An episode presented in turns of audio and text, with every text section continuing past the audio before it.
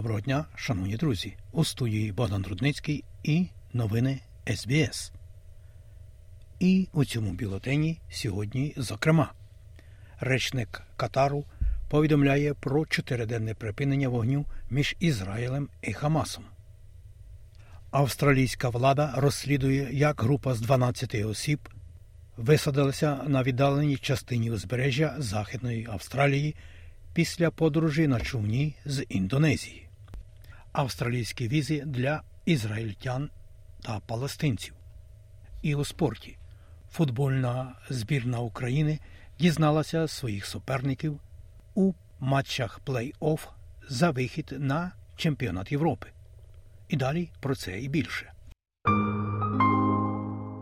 Катар заявив, що чотириденне припинення вогню між Ізраїлем і Хамасом набуде чинності сьогодні о 16 годині за східноєвропейським часом.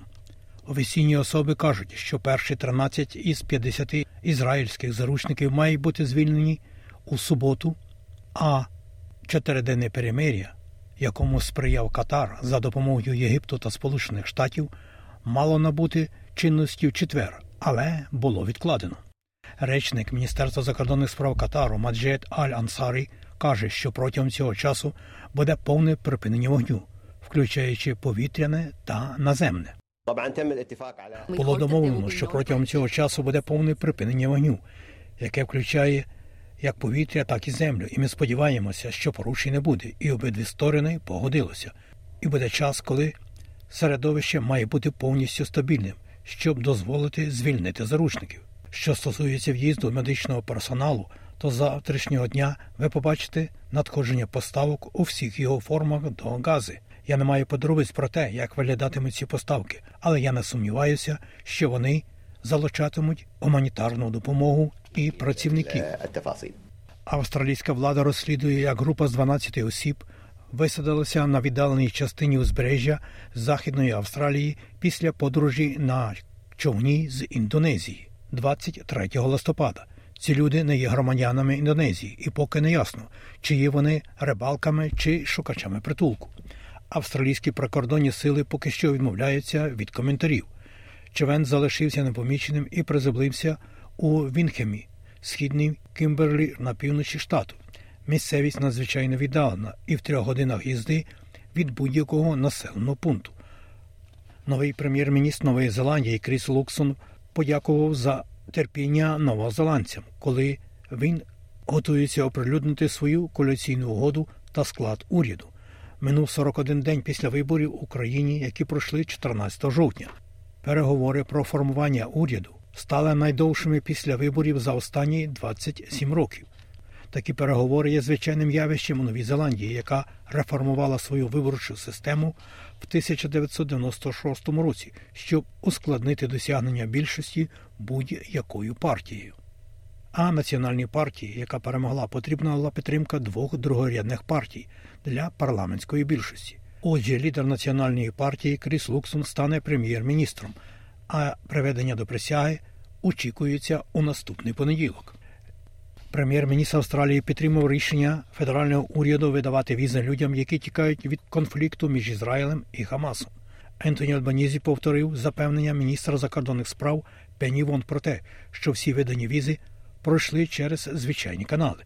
За його словами, візи є тимчасовими і підлягають перевіркам щодо безпеки, які проводяться, цитую протягом тривалого періоду часу. Подивіться, Австралія має відповідні перевірки безпеки для надання наших віз, і їх було видано близько 800 палестинцям і приблизно 1800 ізраїльтянам. У нас є відповідна візова система та система безпеки. Це те саме, що існує вже деякий довший час. А пані Вонка каже, що Міністерство закордонних справ і торгівлі приділяє першочергову увагу поверненню австралійських громадян, постійних жителів та їхніх найближчих родичів. Наразі кількість евакуйованих становить понад 120 осіб.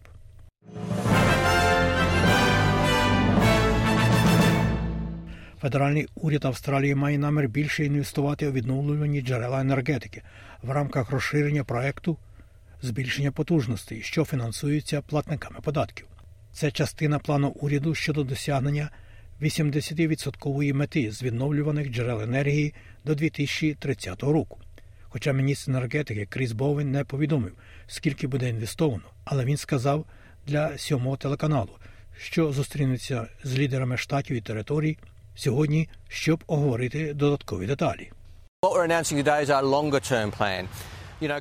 Все, що ми робимо, спрямоване на більш надійну енергетику, будь-то підготовка до довгого спекотного літа, яка є результатом зміни клімату в Елінінію, федеральному уряді та штатах, а також дуже наполегливій роботі у сфері енергетики. І те, що ми оголошуємо сьогодні, є нашим довгостроковим планом. Вугільні електростанції стають все більш ненадійними. Вони закриваються з різною швидкістю, і нам потрібно швидше вимкнути більше енергії, щоб замінити їх до того, як вони вийдуть з ладу. Не після того, як вони вийдуть з ладу, а перед тим раніше. І тому це є те, що ми оголошуємо сьогодні, є дійсно великою політикою, спрямованою на підвищення надійності та безпеки нашої енергетичної мережі, а також на скорочення викидів. Акцентує міністр з питань енергетики Кріс Бовен.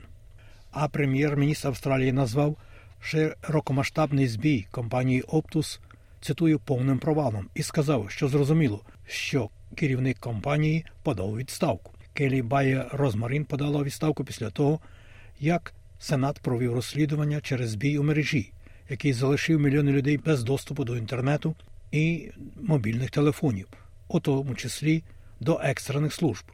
Пан Албанізі сказав Скальновинам, що уряд сподівається винести уроки з інциденту, щоб покращити низку питань, включаючи кібербезпеку та кращий захист для системи надзвичайних ситуацій з телефоном 3.0.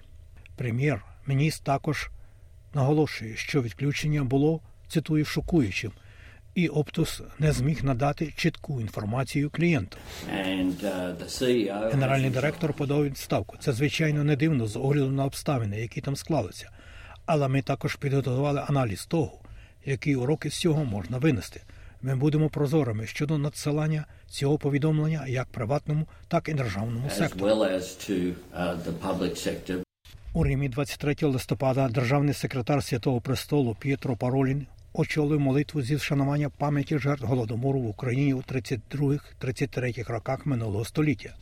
Як інформує Радіо Свобода, поминальна служба відбулася у церкві святого Андрея Делла Вале, одній із найвідоміших барокових базилік на честь апостола Андрія в історичному центрі італійської столиці.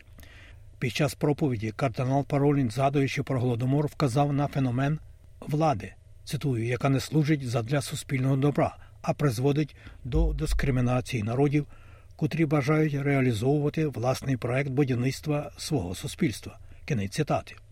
Протягом восьмихвилинної проповіді чільний представник Ватикану не згадав про Росію і не назвав винуватців колишнього та нинішнього злочинів проти української нації. Саме так акцентує Радіо Свобода. 92% опитаних українців вважають голодомор у 1032-33 роках геноцидом українського народу, про що свідчать дані опитування, проведеного соціологічною групою рейтинг. У компанії зауважили, що досліджували це питання з 2010 року, проводячи щорічний моніторинг. Більшість сімей в Австралії з низьким рівнем доходів можуть покрити витрати та догляд за дітьми та дошкільного світу, якщо федеральний уряд прийме рекомендації, щоб усі діти від народження до 5 років отримували високоякісні послуги. Проект звіту комісії з продуктивності показав, що діти, які відвідують заклади дошкільної освіти та догляду, краще вчаться в школі та успішнішими є у подальшому житті. Але зростаючий попит у секторі, який і без того хронічно недоокомплектований, означає, що загальний догляд за дітьми не може бути досягнутий на вищому рівні без попереднього вирішення проблеми нестачі робочої сили. Звіт також показує, що більш висока відвідуваність дитячих садків дозволяє батькам і особливо матерям повернутися до роботи. Однак сім'ї, які отримали б найбільшу користь від цих послуг, користуються ними менше середнього рівня або не користуються ними взагалі.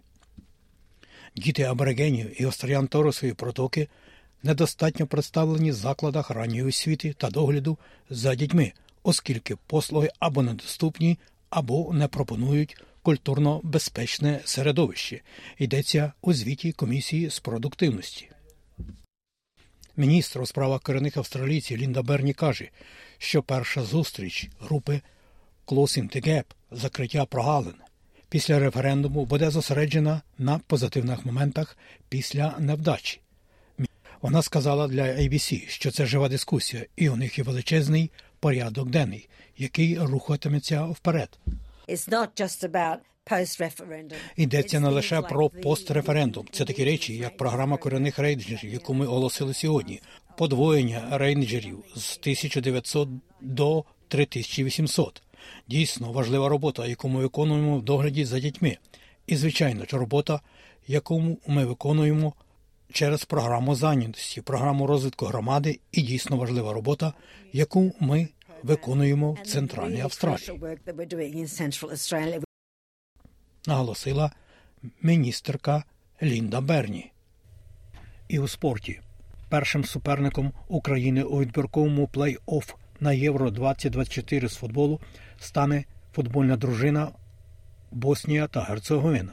Національна команда України отримала турнірну сітку за підсумками жаробкування у швейцарському уніоні.